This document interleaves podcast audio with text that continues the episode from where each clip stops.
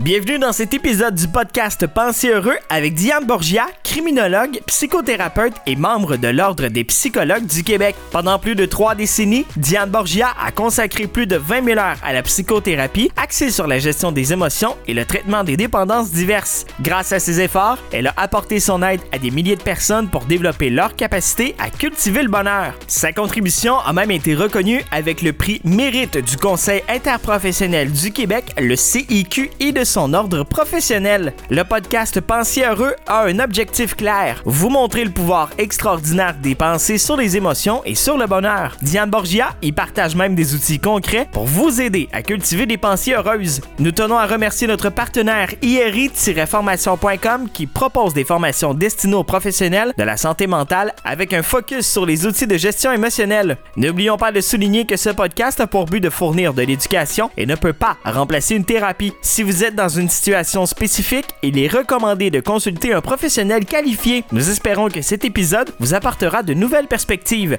Bonne écoute! Avec beaucoup de plaisir cette semaine que nous accueillons Diane Borgia, criminologue, psychothérapeute, auteure, conférencière, formatrice. Bonjour Diane Borgia. Bonjour Michel, c'est un plaisir d'être avec vous. Ben oui, je comprends, merci beaucoup d'être là. Et Diane, juste une petite parenthèse, vous avez un site internet?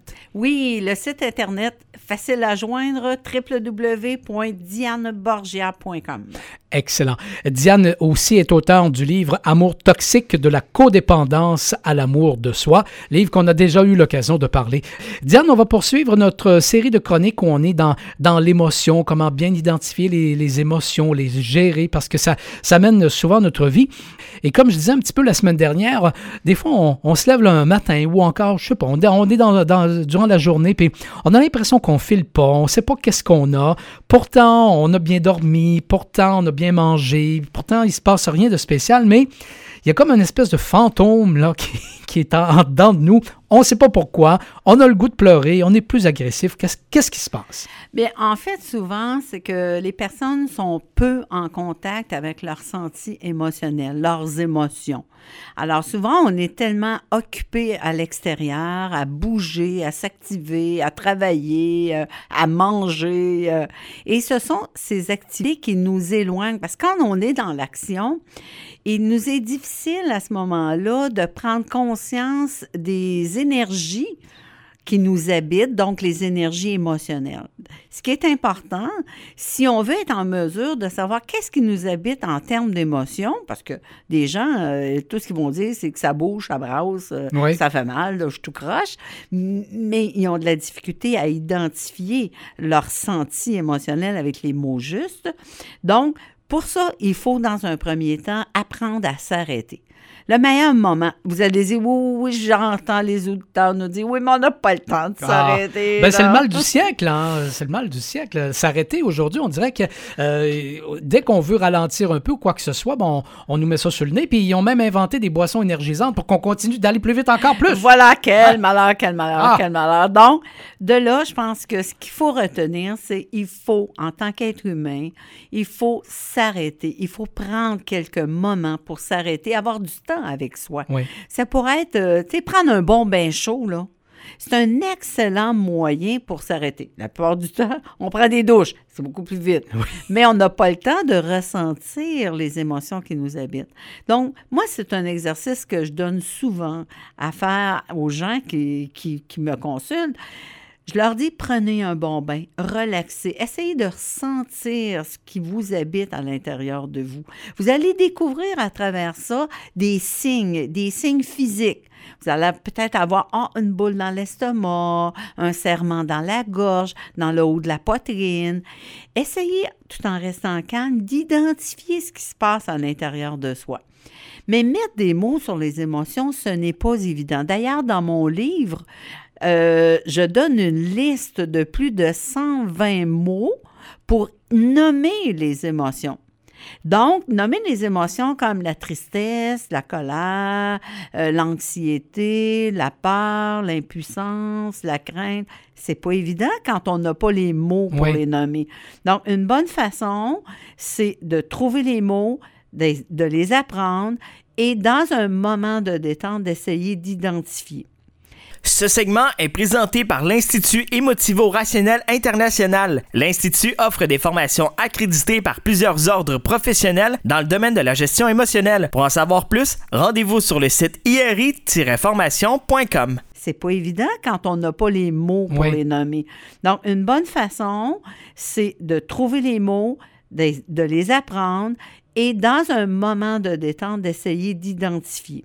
Il y a un autre exercice que je donne aussi dans mon livre qui est un exercice de prise de contact avec les émotions. Ça, c'est fort intéressant. Dans le fond, c'est de prendre la liste des émotions, de les enregistrer, après ça, de se détendre, soit sur une chaise confortable ou étendue sur un lit, et de réécouter la liste des émotions et de voir si ça ne mène pas en dedans que soi, si les lumières n'allument pas, là, si il n'y a pas un contact, justement, qui se fait « Ah oui, ça doit être ça, ça doit être telle ou telle émotion qui m'habite. » Mettre des mots sur les émotions, c'est fort important. Pourquoi?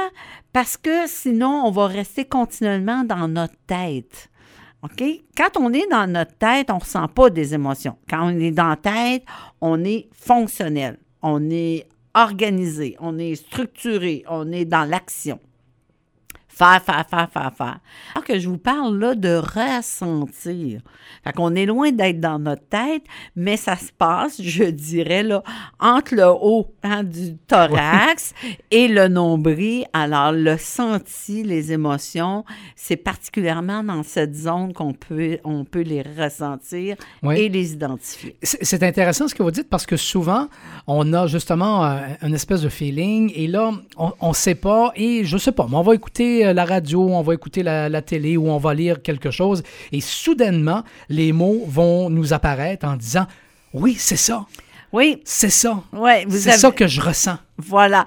Donc, ce qui est important, justement, c'est de diminuer le fait qu'on s'active d'une manière... La zone grise, l'incertitude. Voilà. Donc, il faut prendre des moments de détente. Il faut prendre des moments pour s'arrêter, pour être avec soi, pour être capable d'identifier ce que l'on vit, être capable de mettre des mots sur les émotions. Mais c'est pas un apprentissage facile. Hein? Non.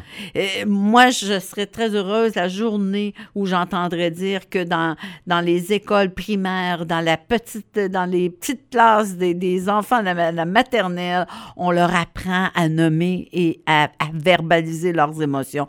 C'est une chose essentielle. Malheureusement, on ne le fait pas assez. D'accord. Diane, on va s'arrêter là-dessus pour cette semaine. La semaine prochaine, peut-on avoir un certain contrôle sur nos émotions? Est-ce qu'il existe une tour de contrôle? où on peut dire « m'aider ». Ça va pas bien. Je pense qu'on va dire « m'aider », mais on va dire « m'aider » plutôt. D'accord. Ben, on en parle la semaine prochaine. Merci beaucoup, Diane. Merci. Ainsi se termine cet épisode Pensée heureux de Diane Borgia. Pensée heureux est rendu possible grâce à notre partenariat avec iri-formation.com qui propose des formations professionnelles centrées sur le bien-être émotionnel. Avant de clore cet épisode, nous vous remercions, chers auditeurs et auditrices, pour votre fidélité et un merci spécial à Audrey Rossi pour sa musique. Nous vous disons à la prochaine!